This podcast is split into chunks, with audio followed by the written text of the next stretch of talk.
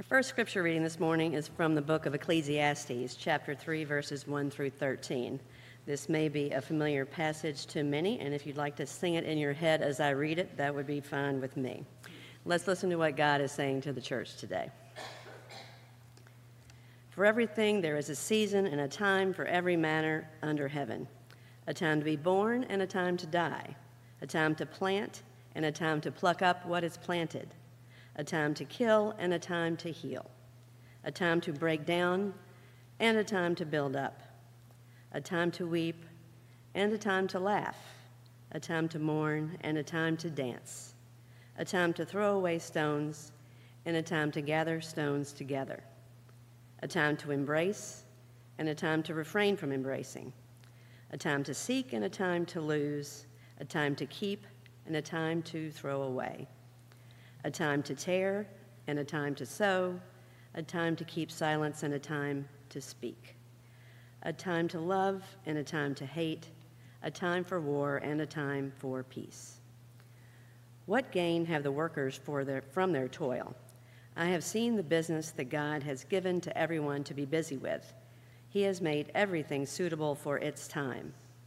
Moreover, He has put a sense of past and future into their minds, yet they cannot find out what God has done from the beginning to the end. I know that there is nothing better for them than to be happy and enjoy themselves as long as they live. Moreover, it is God's gift that all should eat and drink and take pleasure in all their toil. The word of the Lord.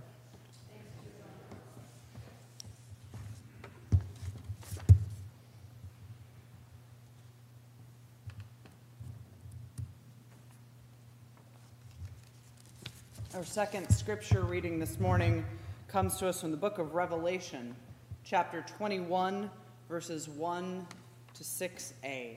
Let's listen again for a word from God. Then I saw a new heaven and a new earth, for the first heaven and the first earth had passed away, and the sea was no more. And I saw the holy city, the new Jerusalem coming down out of heaven from God, prepared as a bride adorned for her husband.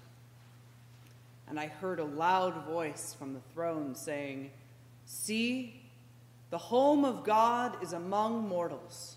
He will dwell with them as their God. He will be, they will be his people, and God will be with them. He will wipe every tear from their eyes. Death will be no more. Mourning and crying and pain will be no more, for the first things have passed away. And the one who was seated on the throne said, See, I am making all things new. And he also said, Write this, for these words are trustworthy and true. Then he said to me, It is done. I am the Alpha and the Omega, the beginning and the end. The word of the Lord.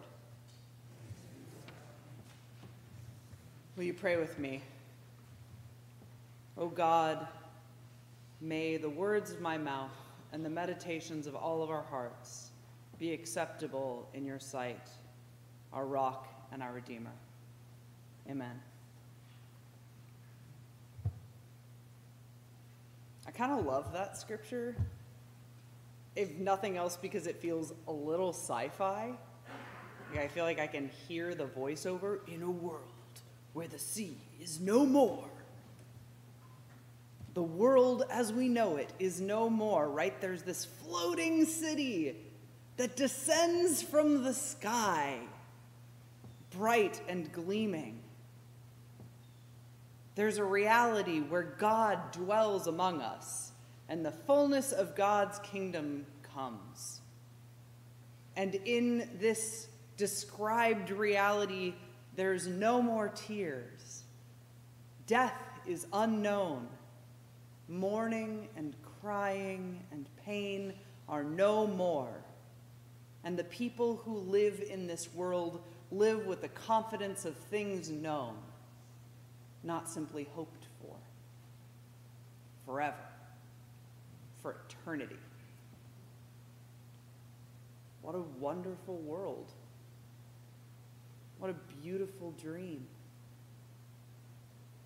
What a tough pill to swallow when the world around us bears on balance little resemblance to that vision.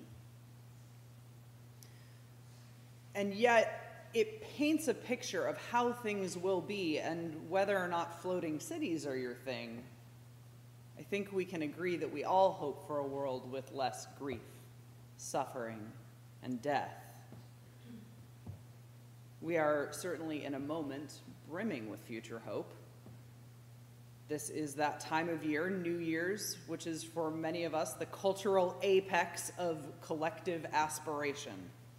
New year, new me, new us. We hope for better or for different.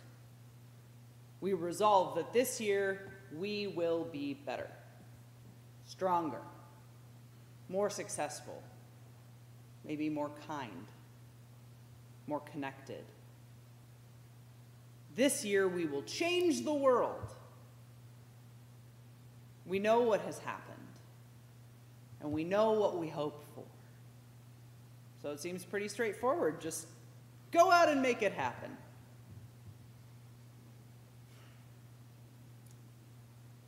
I don't know about you, but I don't know as I reflected on last year's resolutions that I 100% hit the mark on that. But here I am again in this moment of hope, this moment of possibility, where all things might be new. Enter Ecclesiastes. I love this text too, and not just because of Pete Seeger or the Byrds although that does not hurt. I love it because while Revelation paints us this fantastical, impossible picture of God's future, Ecclesiastes deals pretty solidly in the now. Within its lilting poetry are a series of events and actions that kind of sketch the parameters of experience within which we live our lives.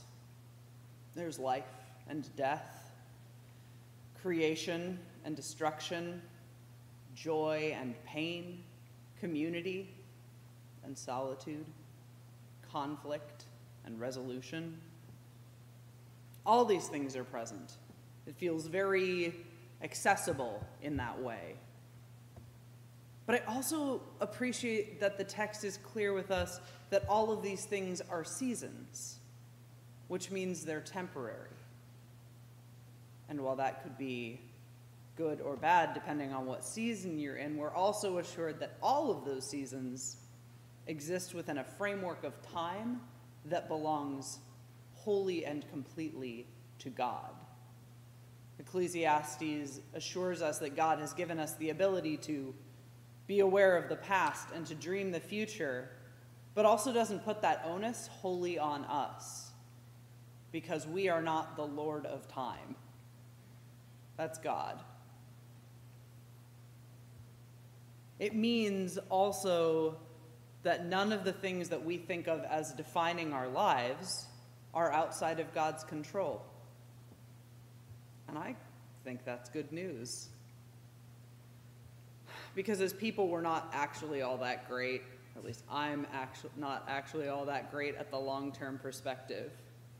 Whatever is happening in my life right now often feels like the totality of everything that could be happening.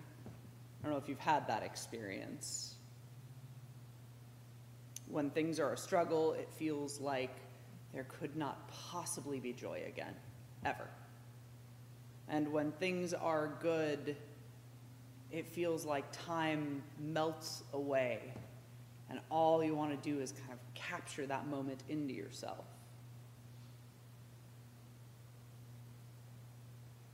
Can you remember a time when joy was everything? When the sun shone and you were surrounded by loved ones and you laughed until you cried or you felt like you would burst? Or maybe when you felt trapped in your current circumstance and there did not appear for all your brain, racking of your brain to be a way out. And if we can remember those things, but not be in them now, at least some of them, it tells us something about our ability to have perspective on the situation. And so I appreciate that Ecclesiastes sketches this outline as a way of offering us some perspective. The text affirms that all of those things are valid human experiences, but also reminds us that as all encompassing as they feel, now in this moment is not forever, because forever belongs only to God. So, what are we meant to do with these two visions of life the scriptures offer us this morning? The high, aspirational, fantastical not yet, where the life with God is full and complete, and the realities of a cyclical rhythm of life as it is in the now. Well, I think one thing we could say is that both scriptures today actually offer us touchstones and evaluative measures.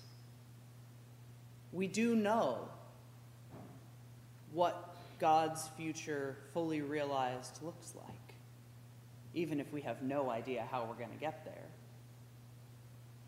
And we also know that life as we live it now has seasons but that God's intent for those seasons is movement, is survival, is thriving, is towards moments of pleasure. Which means that we might use these scriptures to begin to identify imbalances. Where has there been far more breaking down than building up? far more mourning than dancing, far more hate than love, far more war than peace.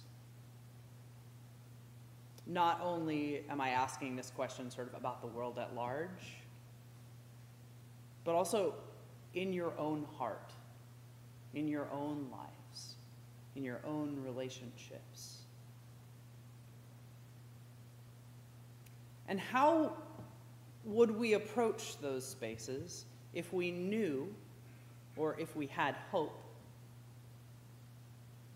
both of their seasonality, but also for those moments of pain and disconnection and grief? That there is a future where those things are no more. How might it look if we turned the page? How might we live a few weeks ago, uh, we talked about joy, um, and the Too Long Didn't Read, if you missed that sermon, was that I suggested to us that a vision of God's joy is a transformative, embodied, communal joy. And I challenged you, if you had had an experience like that, to go out and tell somebody to spread it, to spark that light. And I think the same is true here. If we have hope of a world without mourning, grief, death, suffering, we need to tell somebody.